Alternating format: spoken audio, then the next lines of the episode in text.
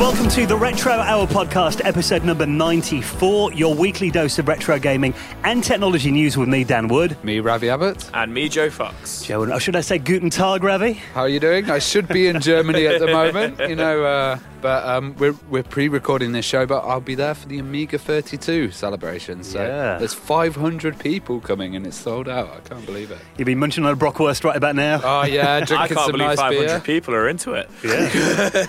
the Amiga had a massive following over there, probably more I'm so than here, actually, didn't I'm it? joking. Mate, go to Poland, Pixel World. It's Yeah. like so you- you, you get beaten up yeah. slagging the Amiga off out there. I will do. Next, next event I'm at, somebody's going to just bang. But you're obviously you taking a microphone out there with you. Yeah, I'm going to have a show report from there, and I'm also going to Amsterdam and going to Marcel's Amiga warehouse, which is this guy. He bought up all the stock from all the old shops around Europe. So basically, this is a centre. He's got PlayStation display cabinets. He's got everything.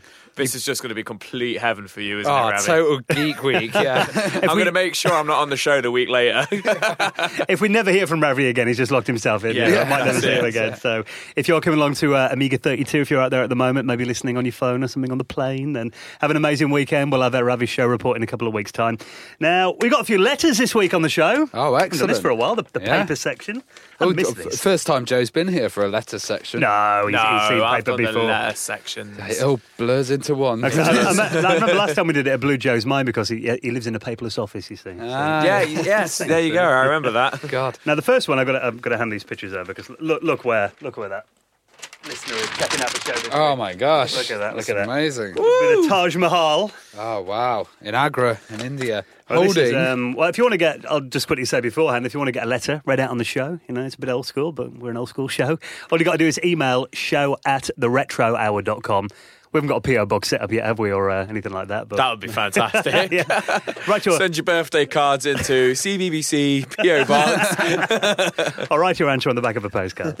uh, or, or, it was, or it was a sealed down envelope, wasn't it, for competitions, I remember. Yeah. So this is at Bart DeHar, who uh, is a donator as well. He made the Hall of Fame a couple of weeks ago, I remember. Nice Yep. to hear from you, Bart. And he says, uh, cheers from India. He sent us a picture, uh, listening with his earphones in outside the Taj Mahal. He said he downloaded some Retro Hour podcasts for travelling and that he's got a Raspberry Pi for gaming in the hotel room as well. Oh which my I God. is That's pretty sick. that is really cool. I'm so jealous. The Taj is just seeing a wheeled wonder Yeah. and having our retro hour podcast next to it is fantastic. Thanks, Bart. You can see our logo on the phone there as well. Yeah, it's awesome. So we'll stick that on Facebook in a little gallery that we've got on there as well. Uh, Ma- Mike Wright's been in touch as well. Now, this might be one for you, Joe, because I know you're a bit of a you know, an RF head. Yeah.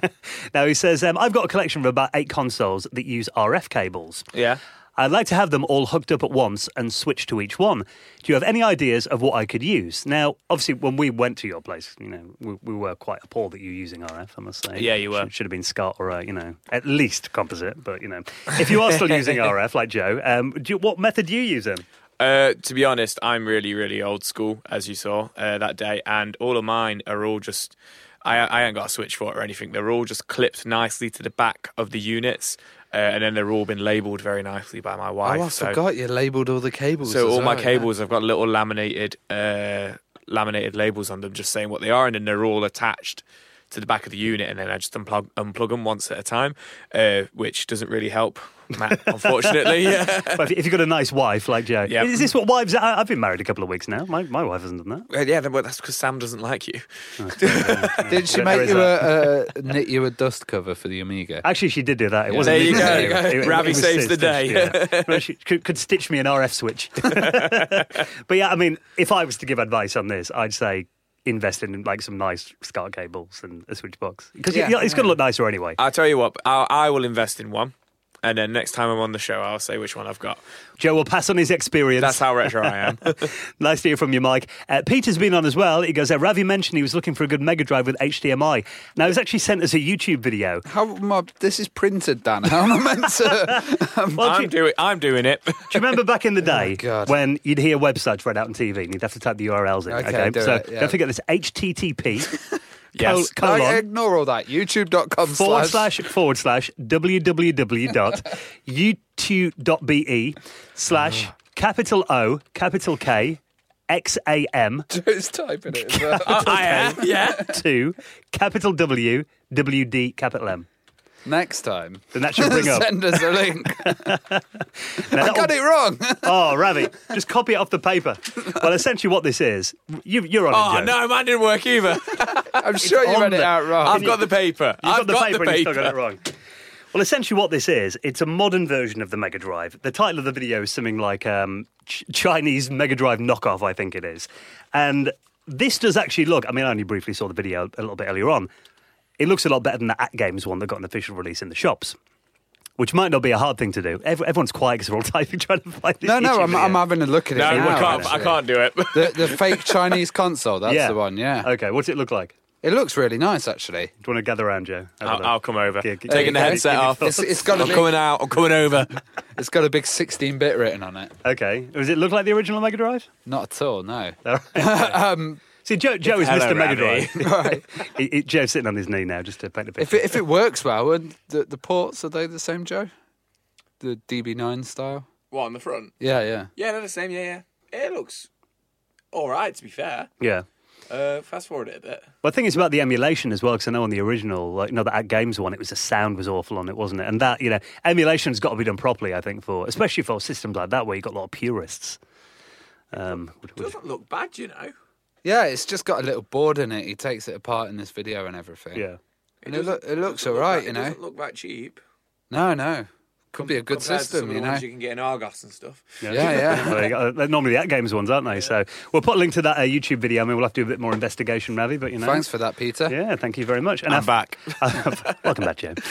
and our final letter this week is from uh, Jan Visser, or Jan Visser. Sorry if I pronounced your name wrong.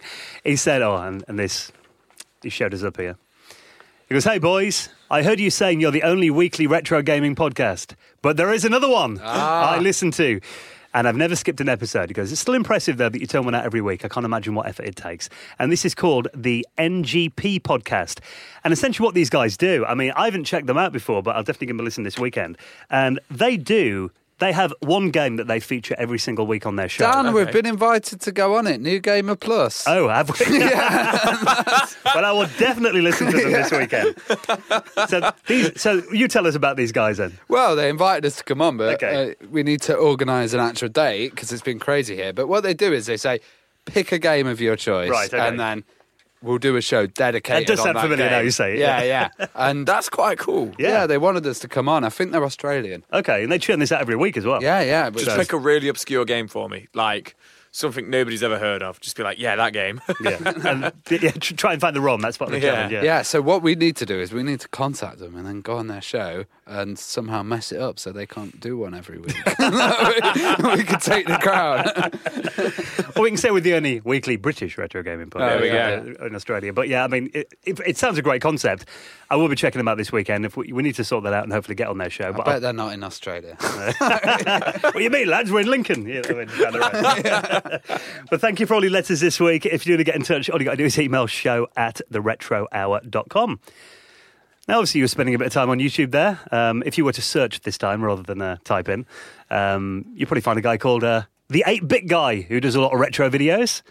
We're big fans of his channel, aren't we? Oh yeah, this this guy's like really detailed to the point that he kind of looks at all the methods of retro brighting stuff, mm. Yeah. and then finding the best method and like going through every single chemical and doing a strategic kind of look at stuff. But also he's into his old school Macs, which is something we've never really covered on this show, and he's just generally got an amazing channel. Like Well, he's, he's at this stage now where he used to be called the iBook guy, didn't he? And he Yeah. focused on, you know, remember, you might remember these, Joe, the, the old Apple um, iBooks that looked a bit like a toilet seat and they're all multicoloured. yeah, yeah, yeah, yeah. Those ones from the late 90s. Yeah. He started buying those up in about 2005 6. Okay. And he actually made a business out of selling them, you know, after Apple had discontinued them for a couple Oh, of really? years. Yeah, so that was kind of his, he made his channel just to sell stuff on there, didn't he? You know, on eBay, really. Okay. Started to get a lot of attention on there now. I think he does, he's, he's going to tell us soon he does YouTube actually full time.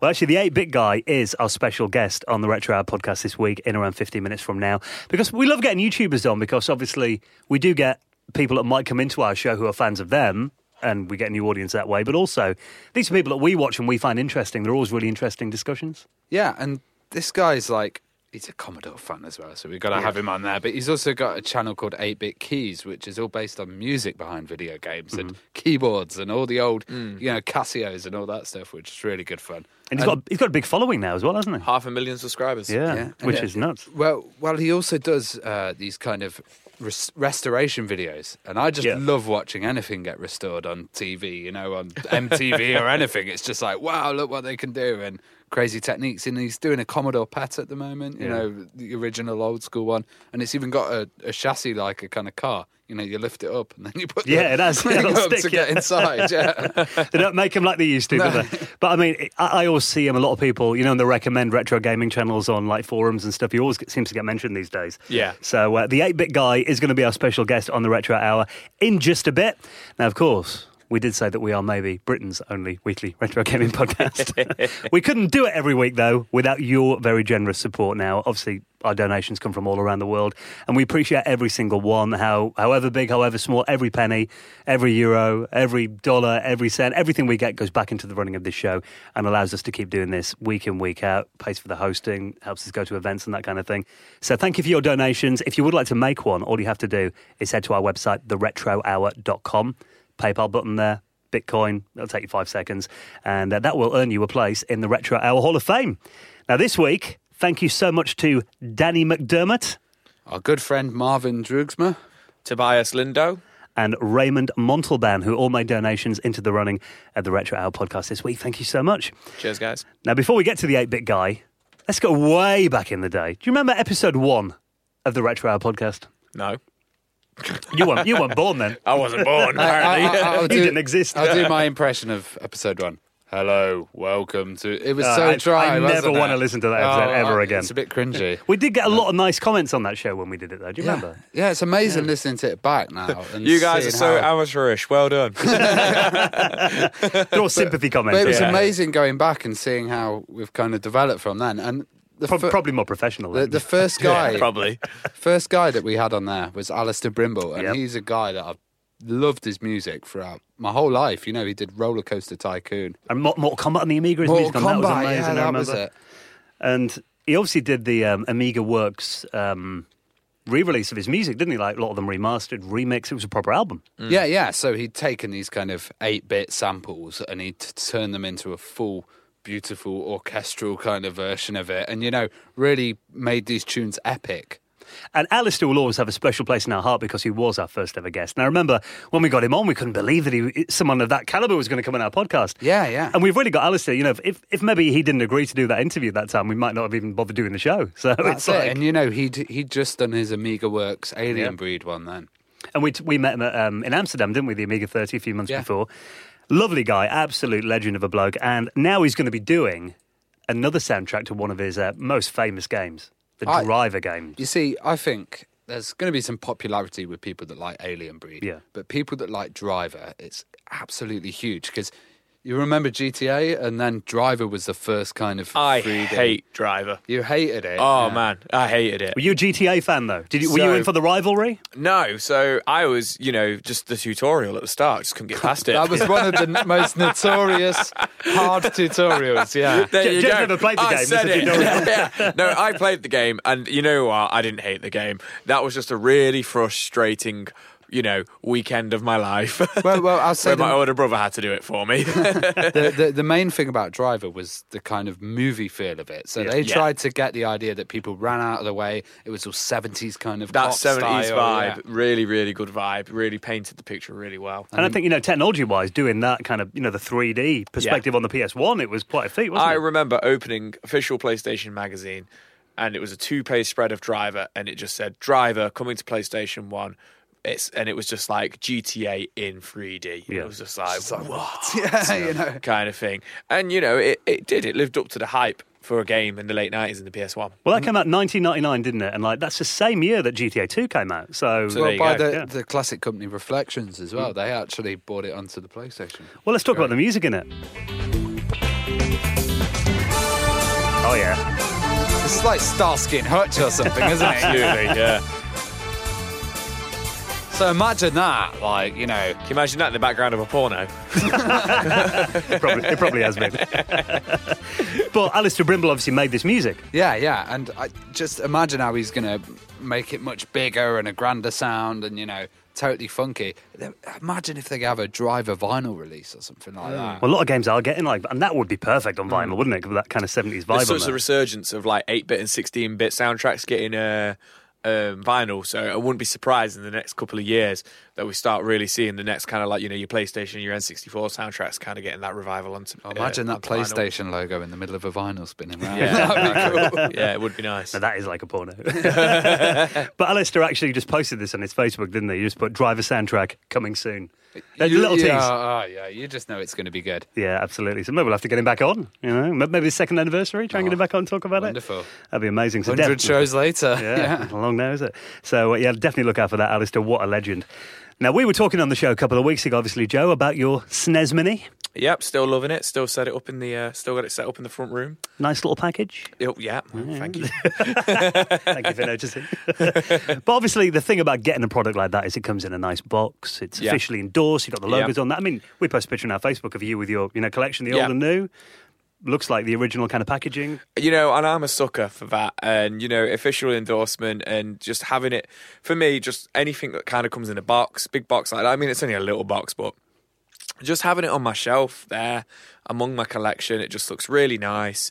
And it just kind of, it's proud. You know, it makes me proud to have that as part Yeah. of my collection kind of thing. But you can do that with a Raspberry Pi. But you can't. Who's that nerd saying that? well, that's the thing. That, as we posted about it on our Facebook, and people have been. Now, there's a guy who's done. A, wait, I was going to say an article. It's more of a rant, really, um, on the hardtimes.net. It says, "Why spend eighty dollars on a SNES Classic when you can install emulators on a Raspberry Pi and never shut the up about it?" Now, he's obviously got a bit frustrated at the amount of people commenting that on Facebook posts, on forums, and everything. And he essentially, you know, it is quite a brutal rant saying that people need to stop saying that because it is a completely different experience. And it doesn't make you a better person. Doing it yourself is what he's essentially saying. He said because there are people like you, Joe, who'll actually want to, you know, go out there and just buy a nice finished product rather and, than doing it And you know what? And I can appreciate the Raspberry Pis. Uh, one of my friends, one of my best friends, has got one. And he brings it over and we play it. And we mainly play arcade games on it. And mainly arcade games which never got any sort of home release, you know, like Cadillacs and Dinosaurs and stuff like that. Yeah. Uh, Alien versus Predator, the arcade game. Um, actually, that got a SNES release. Correct myself there. but uh, and we really enjoy it, and it is really cool. But there's just something not quite right about it. You know, just it, having it there in its little white box blinking away. It's not official. It's cool. It's a nice vibe. There's a bit of a nostalgia there, but that SNES Mini, there was so much nostalgia with it, and it was just like I say, it's just really nice having it on your shelf. For God's Well, sake, I, I, I reckon a lot of people that kind of build these Raspberry Pi setups, they, they put so much effort into the emulators Oh, and yeah. everything mm-hmm. that they have to defend it with all rights. Yeah, Because they're like, absolutely. you know, I mean, you they've I get invested into it. In terms of that. in terms of usability, you, you've got a lot more on a Pi. You can get every game right on exactly, there. exactly. You, we're only getting 20 games on Yeah. this on the SNES Mini, and I get that as well. But this blog actually, you know, this is kind of the process he talks about. He goes, of course you can do it yourself. Get a Raspberry Pi, find a good emulator online, like like RetroPie. Place all your ROMs into slash home slash Pi slash retro slash ROMs slash SNES with your controller configurations in slash opt slash RetroPie slash emulators. Slash Pi SNES. You don't even need a controller. You can run it on a keyboard. Uh, and yeah, he goes on and on and on. Essentially saying, bless him. taking the mick out of all these people that are saying that, that it is actually quite a laborious process. But then, Yeah. to be honest, I think anything's laborious on the Raspberry Pi because it's on Linux and people aren't used to using Linux. Yeah. That's another reason. With the, you know, Nintendo one, you've got a nice little setup Yeah. system already in there, and uh, you're typing look- sudo bash app to get turn, all of this. you know. Mini on, and it's just like what language? English, and Yeah. you're on. You are on. No loading screens. Yeah. No pissing about. No turning it on and going. Is it going to have sound this time? Because that's one of the issues I've had with Raspberry Pis in the past. You turn it on, you load up your ROM, and you're like wicked, and it's got no sound. Yeah. And you're just like, right, brilliant. But okay, that's it, the Raspberry- Let's download that again. The Raspberry Pi was intended to be a computer for kids to learn things on, and education, and a, a computer, not just a game console. So people like ah Raspberry Pi Well, is it- the way to go. it comes It's- with all the advantages of a computer, but all the Yeah. disadvantages as well. I tell Absolutely. you, I tell you, the biggest disadvantage of it they keep upgrading it, and I've got so many in my drawer now because the new Yeah. version keeps coming out. I pulled my number two out of my media centre and put my three in there. And I'm like, what are you going to do with the two now? You know what I mean? Yeah, I've got yeah. my one still like gathering dust, waiting for an FTP server or something to be put on it. Oh, don't know. my name's Dan, and I've got all these Raspberry Pis. Yeah, I'm on my swag, twenty-five pound mother circuit boards. so uh, I mean, the Raspberry Pi. Don't get me wrong, we love it on this show, and we've talked about it loads. But it is, it's for tinkerers and hackers. You know, someone who just wants an easy plug and play system. So I have it with emulators on the Pi that sometimes you know the the control pad won't get recognised, or just little issues like that Yeah. that you get sometimes. Absolutely. I- I- or every time you boot up a new game, you're like, how do I insert a coin? Yeah. Like, what button is it now? Like, I, I don't play games on it. I totally ignore it for gaming because it was just too much of a headache. Even setting up RetroPie, which is like the main thing, it's Hmm. too much of a headache for me. I use it as a cloud server. That's Well, just you know, with me totally though. I, I enjoy setting up stuff like RetroPie and that, and I've done it before. But then I set it up and I never use it. After that, I'm like, oh, All that's done these games, A which project's ones to play? Yeah, Yeah. I never. So there's that many on it. It's like, I guess, because we've talked about this on the show before. It's kind of like having too much choice is a bad thing because if you probably only got 30 games on there, you're probably more likely to play them than if you've got like 10,000. Yeah, there is there is that as well. Um, I find when we do go on the Raspberry Pi that a lot of the time you just spend two minutes, three minutes just on a game just to kind of see what it is out of curiosity. Where Yeah. with the SNES Mini, with those twenty games, I'm more likely to spend like an hour or so just playing one, and you know I'm casually playing through Final Fantasy three slash six uh, at the moment. Um, you know, and it's just nice to kind of have that there, and I couldn't imagine myself doing that on a Raspberry Pi.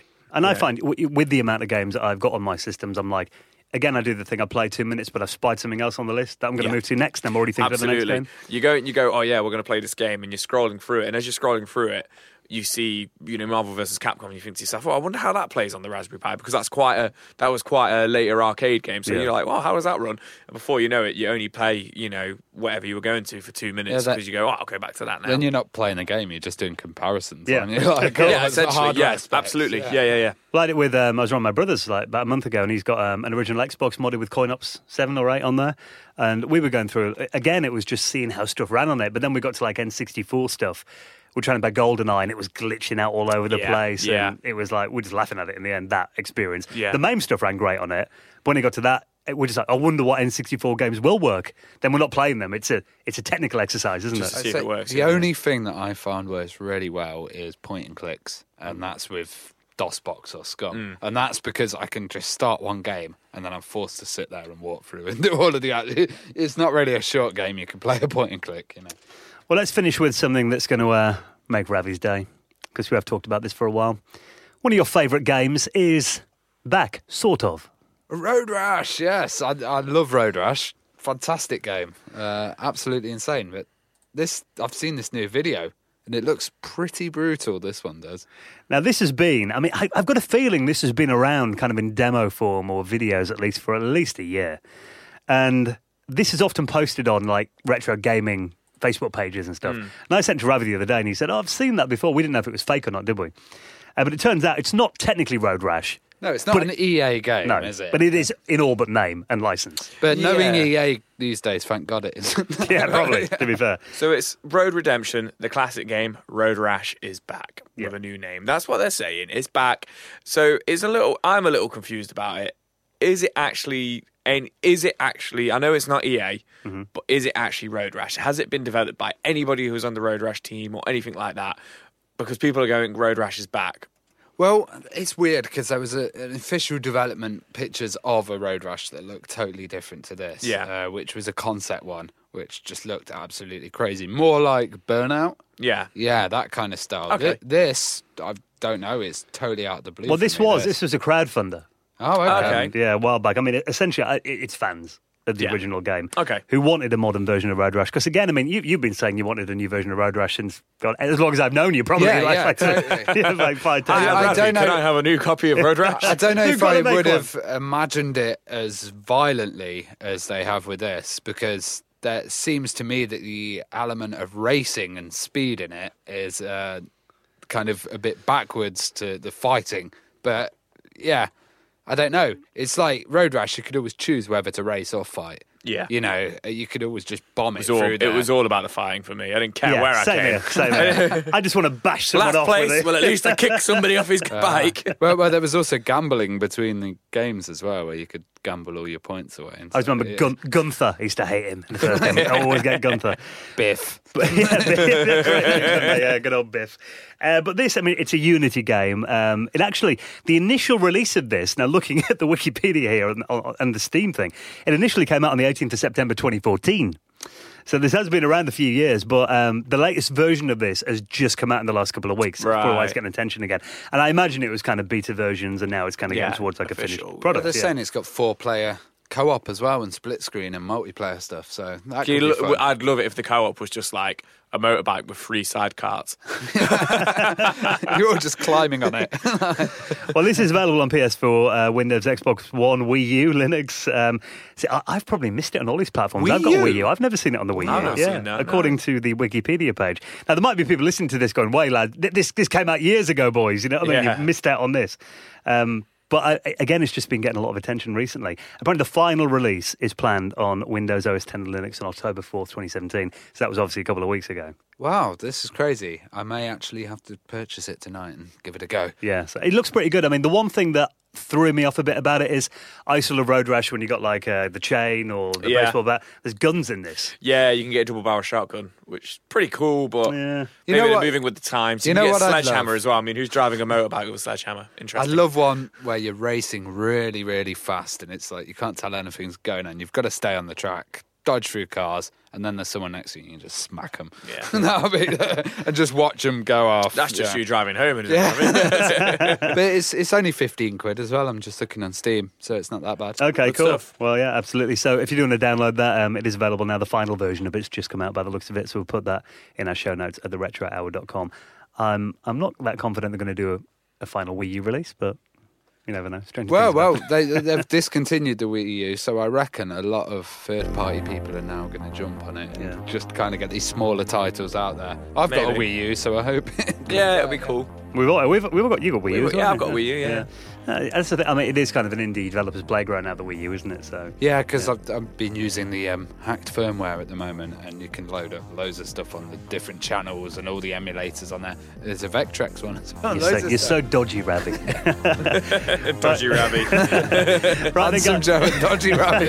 That's the nickname now. No suggestions, please. right then, guys, thank you for checking out episode number 94 of the Retro Hour podcast.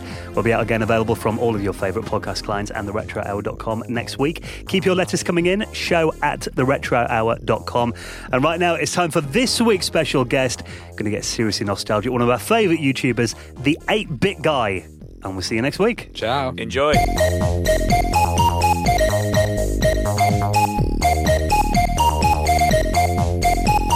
You're listening to the Retro Hour podcast, and it's time to welcome on this week's very special guest. By far, one of our favourite YouTubers. Welcome to the show, David, aka the 8 Bit Guy. Hi, nice to be here. Yeah, really appreciate you joining us. Now, um, as I said, you know, Ravi and I are big fans of your YouTube channel, and we'll get more into that in just a moment. But I thought it might be quite nice to get a little bit of background on you. I mean, going all the way back to the start, what was your first computer experience? Where did it all kind of begin for you? Uh, 1981, I guess. Uh, I was six years old. So yeah, I got a Commodore VIC 20. Uh, my uh, my brother and my father brought it home, and um, yeah, I actually still remember plugging it in for the first time and trying to figure out how to use it. So, what kind of stuff were you doing on the VIC 20? Well, not a lot. I mean, we didn't have any games for it. We didn't have a joystick. Uh, all we had was just the computer and the TV. We didn't even have like a, a any kind of storage device. We had no cassette drive, no disk drive, no nothing. So the only thing we could really do with it was uh, type in the programs that were listed in the owner's manual and try to figure out how to use BASIC. And um, that was actually a bit challenging um, because we didn't really have anybody else to ask for any question. My brother was only three years older than me, so he and he was just as illiterate on them as I was. And I know, like for the first uh, day or two, we couldn't get any basic programs to work, and we couldn't figure out why. And uh, eventually, I came home from school, and my brother told me, "He's like, I figured it out. I figured it out." And uh, it turns out we were uh, we didn't realize there was a difference between uh, the letter O and the number zero on the keyboard. So, like when we tried to type in a line of basic, we would type in one O instead of one zero, and then you know, and it would say syntax error, you know, like that. We so that that's how that's how we started. I mean, we pretty much had no knowledge whatsoever. We just trial and error and read the manual, and we figured out how to write some little programs and stuff. It's crazy though that you had no storage method, so that meant obviously you were typing a program in and then losing it when you turn the computer off every time. Yeah, I mean, but they generally weren't particularly long programs, so I guess we didn't really think much of it at the time. We were mostly just experimenting with what we can do. Like, oh, look, we can change the screen border color, or you know, oh, look, I can, you know, type a program that prints hello all down the screen, and you know, I mean, to us that was pretty fascinating at the time. You know? so it'd be pretty mundane to a modern computer user, I'm sure. But uh, w- would you spend any time in arcades at all? Not a lot, actually. I mean, we did have them here, but uh, um, they required quarters, uh, you know, U.S. currency, uh, and uh, uh, you know, uh, we didn't really have a lot of excess pocket change. And I mean, to go into an arcade and really play, you needed like at least a good ten or fifteen dollars of quarters to to bring with you. And we just generally rather spend our money on something else. So uh, I, I don't personally know anybody that went into arcades and played. I mean, I know they, people did obviously, but just nobody I knew. We'd we'd rather rather spend that money on a on a game for our Atari 2600 or or um, our VIC 20, which you know we eventually got some games for that uh, as well. And yeah, I mean, I'd rather spend my money on that and and then be able to play it as much as I want than to you know dump twenty dollars into an arcade machine and walk out empty-handed. And talking about games that you loved as a kid, then which um, which kind of titles did you really enjoy back then, and what, what kind of have really fun memories for you? Well, if you're talking the early '80s, um, most of the games I had were for the Atari 2600, and I seem to recall my favorite game was probably Pitfall. And we had a lot of games, but uh, I probably spent more time playing that one because it, you know a lot of the games on on the 2600 back then they they didn't have a lot of variation. Like if you play Space Invaders, it's the exact same thing, and you and Pac-Man's well, pretty much the exact same thing. You know, every time you play it. And Pitfall was a little different because I mean it was a kind of I mean yes it was technically the same thing but um, because the map and the world that you could explore was so big you tend to forget you know what screen comes next is it going to be you know alligators or is it going to be the oil slick or you know whatever and it, it just I don't know I guess it had a little bit more mystery to it. What was your local computer scene like? Uh, was there kind of local computer shops and uh, did you go anywhere gaming as a kid or meet up with groups? There was nothing. Uh, I grew up in rural Texas, and um, we really, I mean, we did, you know, we had to drive 30 minutes just to get to the nearest city that might even have like an arcade or a department store or something like that. And um, I mean, that was where we got our VIC 20 was at a, a department store. I think I don't remember which one. It was some kind of like Target or something like that. I, I don't even remember now um, oh, it was Best Electronics. I think they've been out of business for a long time. Yeah, I remember that. That's that's what it was now. Anyway, yeah. So I mean, there wasn't. Uh, if I wanted a game or something, that that's where I'd have to get it from. Uh, the, and we didn't know anybody else at the time who even had a computer. So or or even a game console for that matter. So it's not like I could share the games with my friends or anything like that. Well, after the Vic, after the VIC 20, what what system did you graduate onto after that? Then, which other computers did you go through? Uh, well, about two years later, we got a Commodore 64. So yeah, uh, quite a big upgrade, and uh, yeah, I used that computer for several years. It was a great machine, the 64, though, because I mean, uh, you know, imagine coming from if you didn't have a RAM expansion for the VIC 20, 64K must have seemed like a colossal amount of memory. Perhaps, um, you, you know, I never really noticed or cared much that much about the memory. Um, I don't know, that just as a kid, that just wasn't something that I grasped as being important. Um, I mean, yes, I did write a few basic programs on the VIC-20 that I ended up with the out-of-memory error message at the end. I'm like, I wish I had a few more K of RAM. And obviously, I never had that problem with the 64. But um, you know, I think the big upgrade for the 64 was just the uh, the the games were so much better on that machine than the VIC-20. And uh, to be fair, um, a lot of the good games for the VIC-20 I never had as a kid, uh, mostly because they were cartridge-based games and um, we just, you know, we didn't really have the money at the time to to go out and buy a lot of cartridge games. And uh, Commodore 64, of course, being more disc-based, and being that we did finally run into some friends who had, uh, you know, at school by this point, who had Commodore 64s, you know, the the piracy scene sort of uh, came into effect, and uh, you know, so we were able to get, you know, a lot of games that we wouldn't have otherwise been able to to afford. And so, yeah, so anyway, there, there was a lot of really good games on the C64 that kept me busy for quite a bit of my youth. I, I spent more time on the VIC 20 just trying to figure out how it worked and trying to, you know, understand basic and stuff like that because I just, like I said, I didn't really have that many games for it. So that just wasn't something I spent a lot of time doing on that machine. Well, obviously, the Commodore 64 had the legendary SID chip. I mean, were you, were you into computer music back then on the 64? Not really, and uh, I'll be honest. I didn't even notice that much difference between the musical capabilities at the time.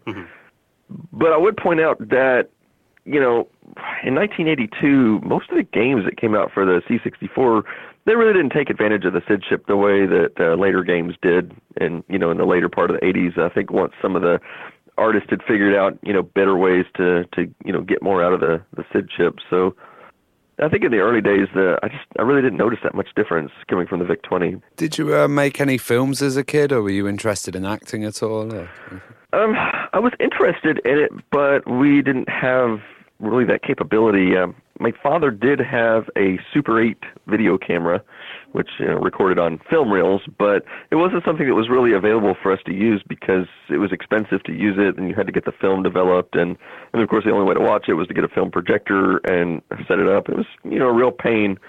Um, so we didn't get a, a video camera like you know the used like VHS cassette until probably the early 1990s.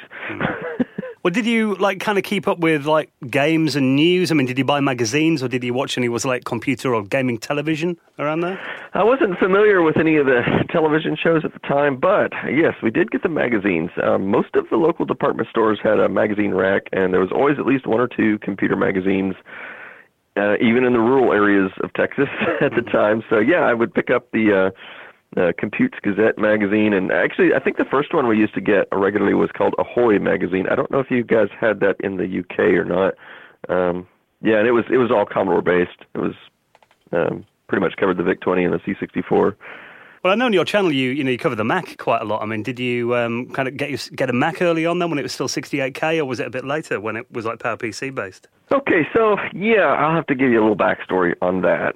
I didn't even become aware of the Apple brand at all until I got into probably junior high. So this would have been late 1980s, like I guess like 1988, something like that.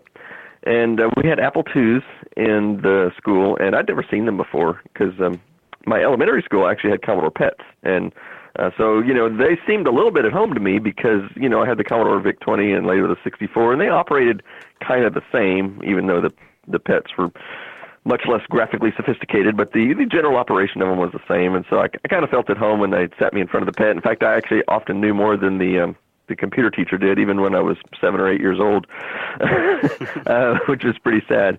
But yeah, when I got into junior high, we had the Apple IIs, and the first time I saw them, my my first reaction was, "These are the ugliest computers I've ever seen."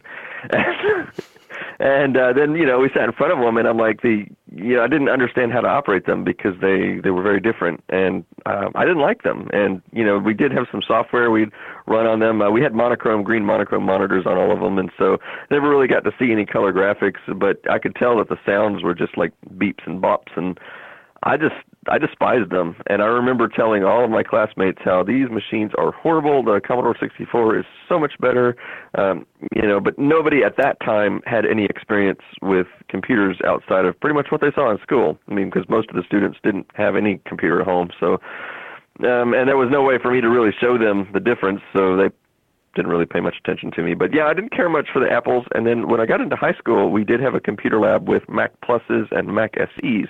And again, never seen those before. Um, and, you know, I had to do like my school papers and stuff because we had to go into the writing lab. And that's pretty much all we did in there was use MacWrite to uh, write our papers on. And I didn't like the machines, actually. Um, I thought they were, uh, you know, the screens were really small and they were black and white. And uh, but uh, you know, I noticed all the other students around really seemed to think they were cool because they had the mouse interface, which by that point I had been using GEOS on my Commodore 64. Actually, I think I had a 128 by that point. So I've been using GEOS for, or some people call it GEOS, or whatever. But anyway, I've been using that for quite some time. So I mean, I was no stranger to a graphical operating system, and I just I wasn't that impressed with the the Macs. And so I actually kind of had a reputation for being very much against those machines uh, for most of my teenage years. You were an Apple hater. It wasn't, so it wasn't until much later that I realized my error. Um, and my error was, uh, like with the Apple IIs, um, I didn't realize those machines were old. Like by 1988, the Apple II was pretty long in the tooth. I mean, it was almost 10 years old at that point, and I didn't realize it was a technology from the 70s that we were using. I just, you know, because I didn't have that much sense of passage of time, you know, and the time frame of things at that point. And so, you know, I was comparing my Commodore 64 to a machine that was, you know, a good five years older in technology. So it wasn't a really fair comparison to make. and the same with the uh, Mac Pluses. By the time I got to high school, those machines were six or seven years old. you know, so uh, again, I was not being fair with them because I, you know, I thought they were brand new. Because from my perspective, I just showed up at school. There they were. It's the first time I'd seen them. Um, I I thought they were brand new, but apparently the school had had had them for some time. And looking back, I, I see it on a very I, I see them very differently. And now I'm quite fond of the machines, uh, looking at their history.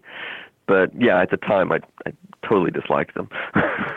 well, uh, what interested you in the kind of second-hand Apple market? It's, you know, the iBook and then the clamshell one where you started, and then well. um I guess I, I got my interest in the iBook simply because I worked at a computer store in the let's see from like 1999 to like 2005 and um so we, uh, I work in a uh, it's a very unusual computer store actually it's really kind of hard to explain it's a uh it was a store that they they tended to buy things either used or they they bought like off lease lots of computers and they would resell them here locally in the Dallas Fort Worth area and uh they hired me as the service manager, so one of my jobs was to get all those computers. Like we we'd get a big pallet of them in, and I'd have to go through and test them all and clean them up and you know label like you know what the specs are on them, and and so they could get priced and and put out for sale. And you know we got them the uh, i uh, iBooks every now and then, and I, I really liked them and.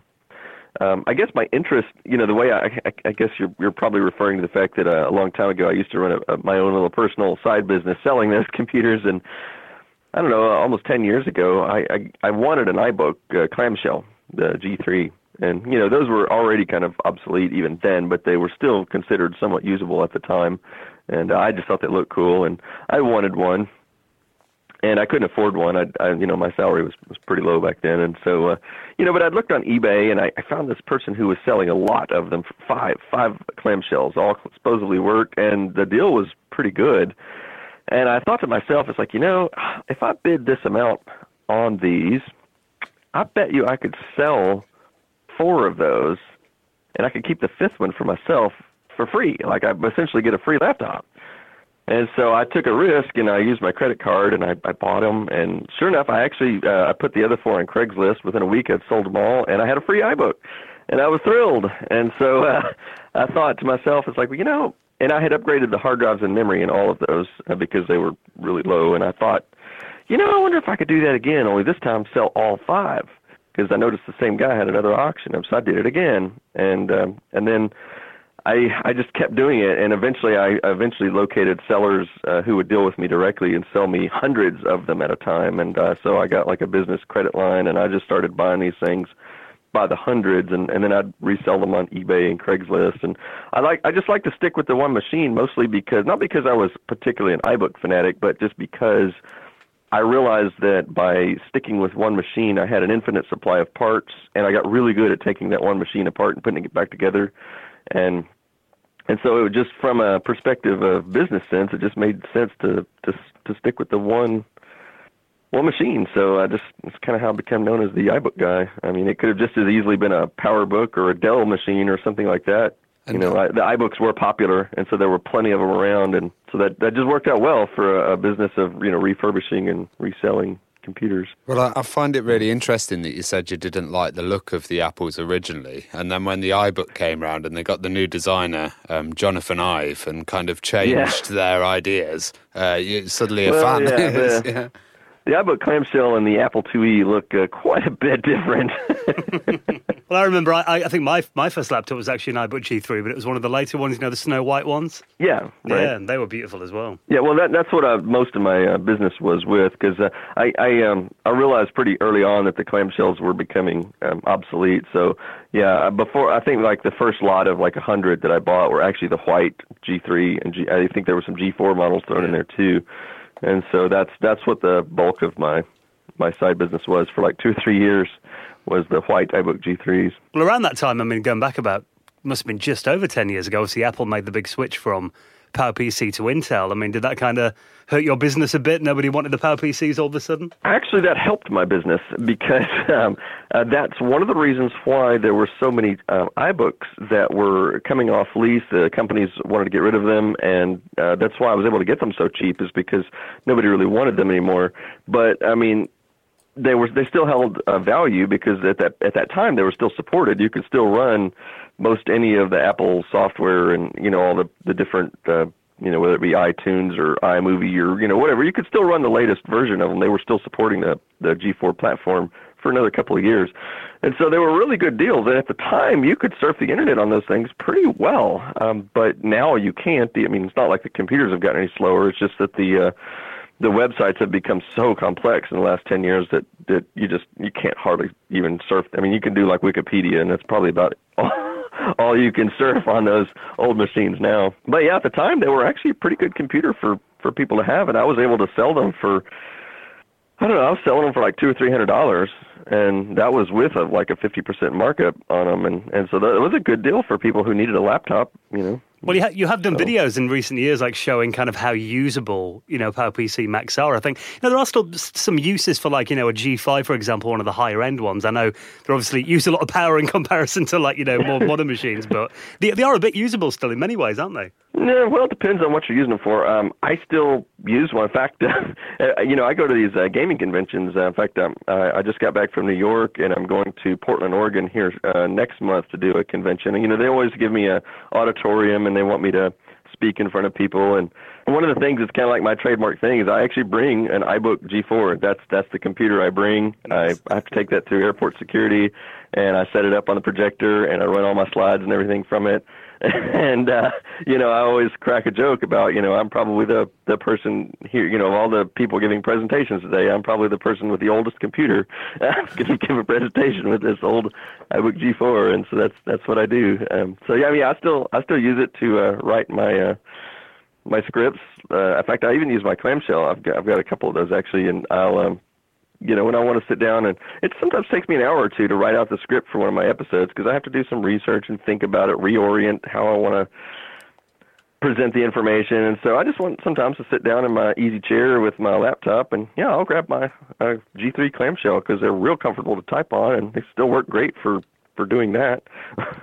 well, let's talk about you on YouTube then. What originally inspired you to like pick up a camera and think, you know, will people watch this? I'm going to make a video about this. Well, believe it or not, that started because of my um, iBook business. Um, so I, I was selling those on eBay. eBay charges a ridiculous amount of money. Um, you know, they charge like 10% of, of your sale, plus then PayPal takes a little bit too. And and so uh, I wanted to set up a website and sell those computers directly, and I was trying to figure out some way to drive a little bit of traffic to that website so that I could sell computers without having to pay the fees.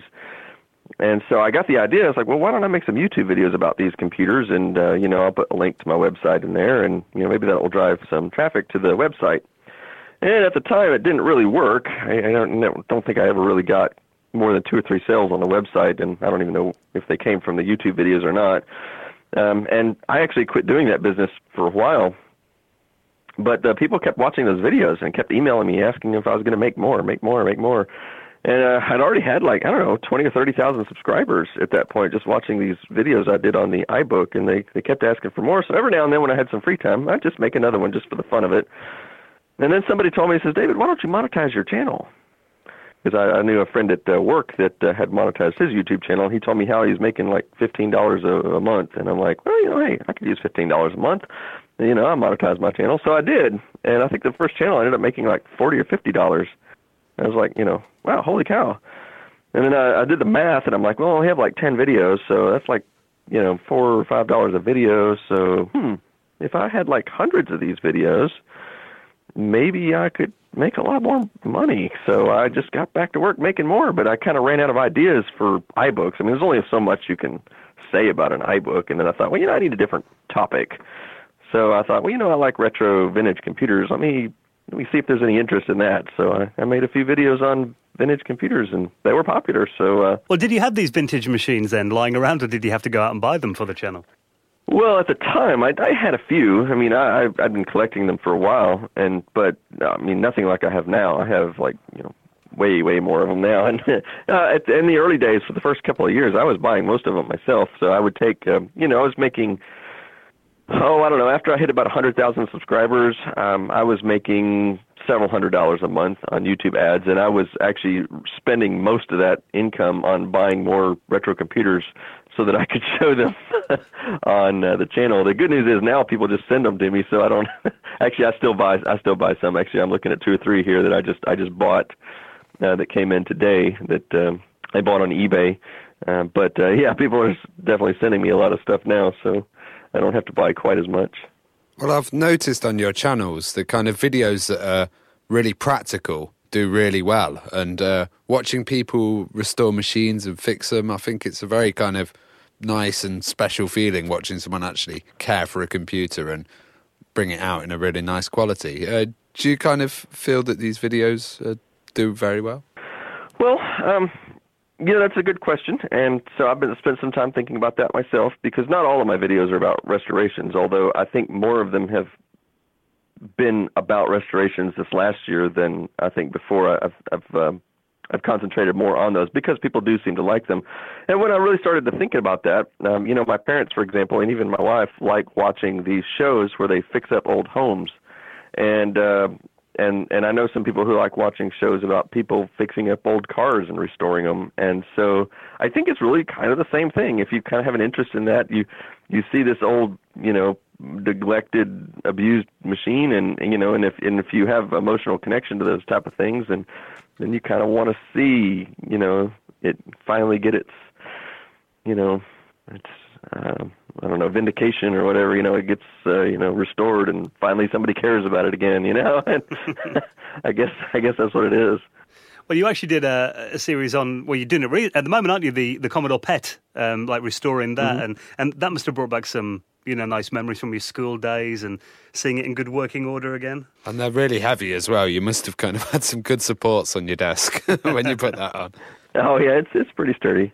Yeah, I'm working on the uh, follow up to that right now. I'm uh, working on the uh, Commodore VIC 20 episode, and so uh, yeah, I'm going to have a lot of, of childhood memories to throw into this um, video, along with just you know the raw specifications and stuff like that too. You know, give a little bit of a story behind the machine it's actually nice to see, you know, um, someone from you know, America actually doing a video about Commodore as well. They were a very big company over here in, in the UK and Europe, but obviously, you know, generally in the mainstream, do, do, you find they, they kind of get forgotten compared to like Apple and Microsoft by most people in America? Yes, uh, you know, I do. In fact, I, I, mentioned that in my last video that I feel I feel like um, most of the historians and stuff they just they don't even mention Commodore. You know, you hear Apple, you hear Microsoft, you hear IBM. Those are the three companies that all the documentaries and all the magazine articles and everything focus on and Commodore is sometimes a footnote at best and that's pretty sad because they were extremely popular here in the United States as well. Mm. They were definitely the most popular computer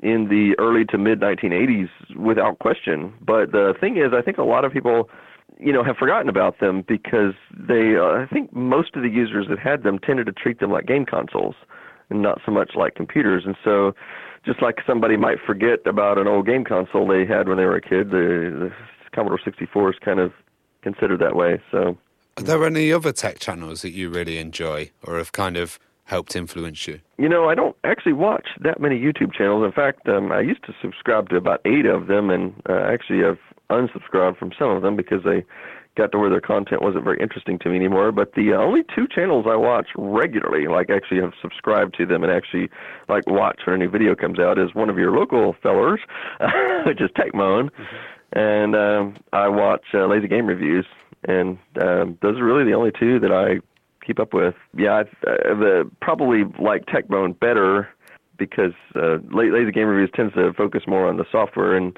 um, I'm usually more of a hardware person. I like uh, I like to see the the way stuff was designed, the way it, you know, the way it works and stuff like that. And Techmoan tends to focus more on on that. Yeah, he's got a fantastic channel, and uh, you've also got another channel called Eight Bit Keys.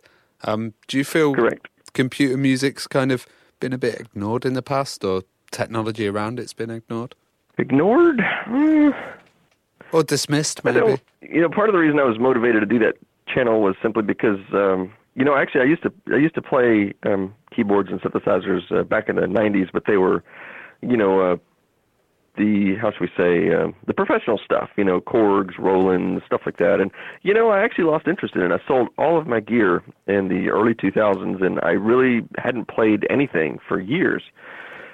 And then, um, you know, when I started doing this retro stuff, I started thinking about some of the keyboards I had as a kid, and I had a bunch of them because it seems like every Christmas I'd get some kind of new Casio or you know Yamaha keyboard or something for Christmas, and you know I, I used the heck out of them. I never really learned to play much on them, but I always just liked playing around with them, and and they always end up getting you know destroyed or whatever, and or they break or you know anyway. And so yeah, I, I thought it's like well, there's a lot of YouTube channels out there covering all the professional stuff. Nobody's covering the old stuff, and so I thought well, you know I I could use the same platform as I use on my 8-bit guy channel and, and cover these these old keyboards. And and I think there's a lot of interesting technological change. You know, uh, I focus on the 80s in my 8-bit guy channel, and the reason I focus on the 80s for the I mean sometimes I'll do stuff from the 90s and even even later, but the reason I like the 80s so much is because the amount of change during that decade was just dramatic. Mm-hmm. You know, like if you look at computers in 1980 versus 1989, in that 10 year period, there's just an enormous change in, in what we would consider you know a computer to be and it was the, the same was true with uh, synthesizers and so that's kind of why i focus on the 1980s uh, with that channel because i like to show the enormous change from uh, the the sound technology in these keyboards from you know 1980 through you know the 90s and um, anyway so that's that's kind of why I, I explore that. I think you make an interesting point there as well, because you know, like, like you said, you know, a few few minutes ago, when we are talking about your school days, you mentioned that you're using like you know Apple and Commodore machines that were maybe like you know five or six years old, and it was such a big change in that decade. But now, I mean, I think my main PC at home is about like seven years old now, and it copes completely mm-hmm. fine. It's people forget, I think, just how much change did happen in like the 80s and the you know to like the mid 90s, really. Yeah, exactly. And uh, the computer that I use. Um for my editing. Uh, I actually just upgraded recently, and it's still a five-year-old machine. Yeah. and and yet it, you know, it uh, it's not. I don't consider it to be obsolete. But yeah, if you go back to the '80s, a five-year-old machine was was obsolete. I mean, it was almost like a dinosaur, you know. But yeah, the, I think the rate of change has has slowed dramatically in the last uh, 10 or 15 years as to I mean sure they're getting faster and you know more RAM and the operating systems are getting better but I mean fundamentally speaking if you you put a a 10 year old computer in front of somebody and a and one that's of today I mean they operate more or less the same. You know you're not going to look at one and say ooh look at the great graphics this one has compared to that one. I mean they're more or less the same. I mean it gets the only thing that's really changed is the newer ones are a little bit thinner lighter weight and the other battery life's better the CPU's a little faster but you know, generally it's the same computer. And yeah, but back in the 80s, boy, there, it was, you know, every time I upgraded, uh, like from the VIC 20 to the 64 and then later to the Amiga, uh, the it was just a dramatic change. I mean, it was such an exciting thing to open a new computer and put uh, your first game in and see what it could do because it was it was just going to blow your mind away. It was so much better than the previous model. And it was expensive as well because it's like, you know, every time you got a new computer, most of the peripherals that you had for the old one didn't work with it and you'd have to buy everything again back then. Yeah. Crazy. Exactly. Well, uh, I noticed you've done recent videos on what you've been sent and uh, kind of in some of them you're saying, ah, don't send me too much stuff, guys. So uh, I, I, guess you've kind of been sent some crazy stuff, and you're you're running out of space at the moment.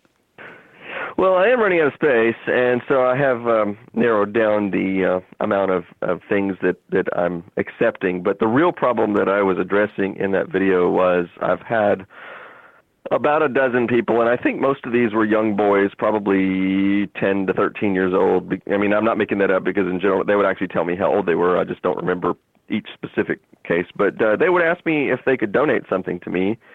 And I would, you know, I'm always trying to be really polite with these people, and I'd be like, you know, oh, I really appreciate that offer, but you know, I don't really have any use for that. And uh, they, and then they would ask me for my address anyway and they say, well, you know, I tell them, says, well, you know, look, I, I really don't need that that thing, and they're like, yeah, but I want to send you, uh, you know, this other thing, or I got a surprise I'm going to send you you're really going to like, or, or or maybe I'll find something later for you, and I don't want to, I'll just I just want to have your address. And of course, the thing about it is, my address is not a secret. There's like I don't know, 15 different ways you could look up my address if you really wanted to know what it was, because it's you know. It's, Um, it's not like I'm a secret agent or something like that. So, you know, just to stop the argument, I just give them my address. And then, you know, a few days later, I'll get these packages in the mail from them, and it's the exact thing I told them I didn't want.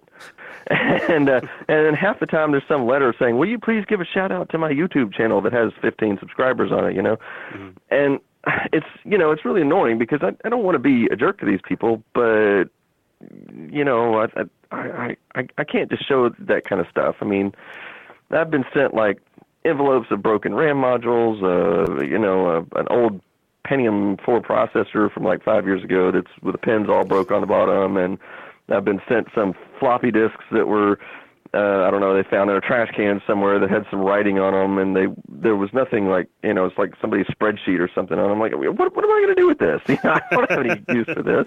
And you know, there's you know, in any number of things like that I've been sent, and I'm not going to even show it on camera. You know, my my viewers don't want to see me open that kind of stuff, and I'm sure it's like not going to give a shout out to their YouTube channel.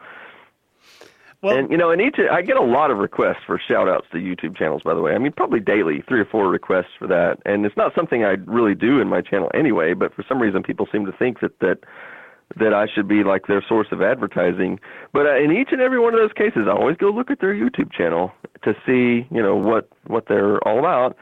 And in the vast majority of cases, they've got like 15 or 20 subscribers, and it's very clear why. And I will usually write them back, and I'm pretty blunt about it. And I'll be like, "Well, look, I I looked at your channel, and um, you know, I mean, there's a reason you only have 15 subscribers on your channel. It's because I see you've got like 15 videos that are five minutes long each, and it looks like you spent about five minutes on each of those videos producing them. And so, you know, that's the reason why you know Nobody wants to watch it. I said I could send you half a million people over to your channel, and not a single one of them is going to subscribe, and they're just going to be mad at me for sending them over there.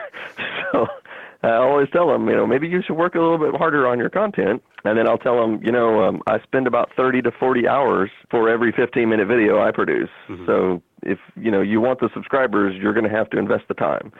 And when you invest the time, the subscribers will come on their own. You don't need me to send them over there to your channel. Well, uh, I noticed you mentioned how long it takes to kind of make the videos, and um, you have another job. You're not just a, a YouTuber uh, full time. So how? No, do actually, you, I am. You are now. Okay. And uh, yeah, how, uh, as of uh, February this year, I, I quit my job to do YouTube full time. Well, I was going to ask how did you find the time, but yeah. Well, uh, yeah. So when I used to do uh, a regular job, well, for one thing, I did have one advantage uh, with the job I worked. It was an IT job, but uh, I was kind of fortunate in that it was one of those where I wasn't really all that busy on most days. I would say most days I had literally like three or four hours of time just, you know, just sitting around waiting for the phone to ring, essentially, for someone to have a, have a problem. I mean, there were obviously days that were, there were crises, and I was busy for days on end with, you know, no free time. But, you know, normally speaking, it was not unusual for me to have two or three hours of, of free time at work to just work on whatever I wanted to. So I would uh, do while I was at work, I would research for my videos. Uh, I would, um, you know, work on some of the scripting. I would maybe, if I needed to draw some uh, diagrams or something, I could do that on my computer at work or whatever, which would, um, you know, help me um, get the, you know, I would, in other words, there'd be less to do when I would actually get home and film the episodes. Um, so, uh, but you know, I was only producing about maybe two videos a month when I was working, and now I'm doing like five to six videos a month uh, now that I'm I'm doing it full time. So I am producing more, uh, but uh, yeah, I went full time in February, uh, and uh, it was mostly thanks to Patreon. I uh, I started a Patreon account. Uh, several people had suggested that to me uh, late last year, and I really didn't know if that many people would uh, support me, but uh, yeah, it they they did. Uh, the the numbers rose fairly quickly, and um, yeah, before long I was uh, was making as much money on YouTube and Patreon as I was at my job. So I just decided uh, it was uh, time to move on. And yeah, and so that's what I do. Well, uh, are, there, are there any machines you've always wanted to kind of get your hands on and do a video about that are just really rare or really hard to get hold of? Oh, sure. In fact, um, I'm looking at one right now that I just unboxed a little while ago that um, uh, that I bought on eBay. I've been looking for it for ages and uh, they don't even show up on eBay. It's called a Laser Compact XT. Wow, never heard of that. and uh, yeah, actually, I remember seeing them as a kid. Uh, Sears used to sell them, and they sold two machines. They sold the Laser 128, which was a clone of the Apple II, and then they had the Laser Compact XT, which looked exactly the same, but it was a, the the motherboard was different, and it was a clone of the IBM PC. Now I've had the Apple II clone version for a while, and I wanted to do a video on it, and I thought, well, you know, it wouldn't be right to do a video on this without having the uh, matching XT version because I swear you put these computers right next to each other, they look identical except that on the front one says Laser XT and the other one says Laser 128. and but I've been wanting to find the XT version for a long time, and um, uh, two of them popped up on eBay recently, and both of them were missing keys on the keyboard, which is so irritating because I'm like, well, where am I ever going to find keys for those? But uh, I noticed that uh, neither one of them were missing the same keys. So I ended up buying both of them, and I just got one in today. I'll have the, the other one in later this week, and then I should be able, hopefully, between the two of them, you know, restore one complete working XT. And yeah, these machines are rarer than hen's teeth. They're they're really hard to find. Talking about your collection, what's kind of the the prized jewel of your collection then? Like say, you know, hypothetically, if you could only save one system over everything else, what would it be? Man, well, I'd probably save the machine that I have the most sentimental value towards, which is my uh, Commodore 64C. nice. but uh, yeah, I don't know. I don't know if there's any one machine. It's not like I, I don't really actually have any machines that are uh, supremely valuable. I mean, the Commodore PET is probably the most valuable one that I have. That's worth maybe four hundred dollars or something like that. Yeah, I mean, if I had like a Commodore 65 or some you know unusual thing like that, I guess you know that would that would be something to talk about. But I, like I said, I, I've got, I've got some machines that are fairly rare, but they're not particularly valuable. Mm. Because they're they're rare because nobody knows about them and nobody cares. yeah, Commodore 65s go for a ridiculous price, don't they? Well, the 65 is rare, but people want them, so that's why they cost so much. well, uh, one thing I love on your channel that was totally unusual was uh, you built that Apple Cat Tower. um, do you plan uh, on doing any more kind of uh, retro computer cat conversions. What was it? for people that didn't for people that didn't see this? Ex- explain what it was. It was uh, you know one of those Apple i iMacs with the back. Um, or eMac, I think that's what it was called. No, it was it was a Blueberry iMac, is what it was, the G3 model. Yeah, that was it, and it was a cat tower with that on top, and the cat could sit inside. It was amazing. An actual cat. yeah.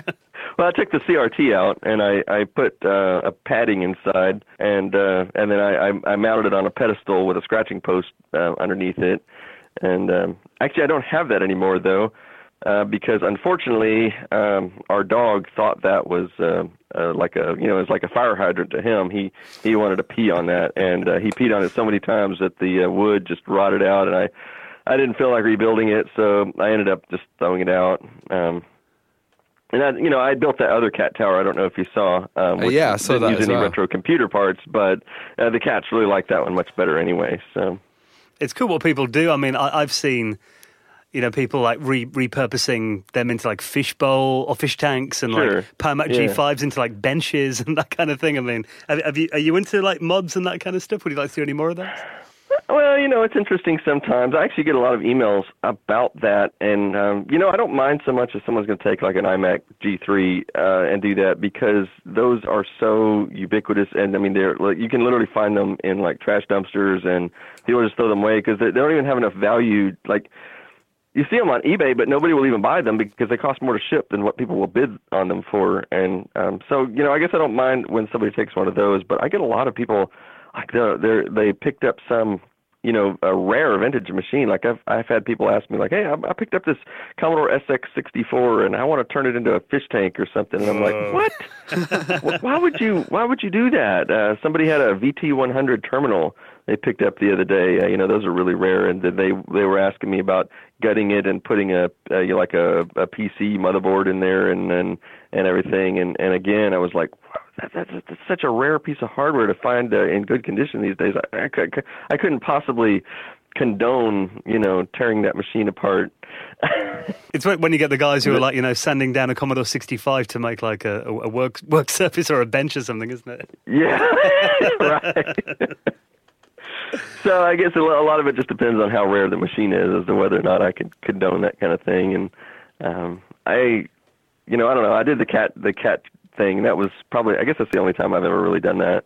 Well, I'm, I'm going to try and make one and see what my cat thinks. He may enjoy it.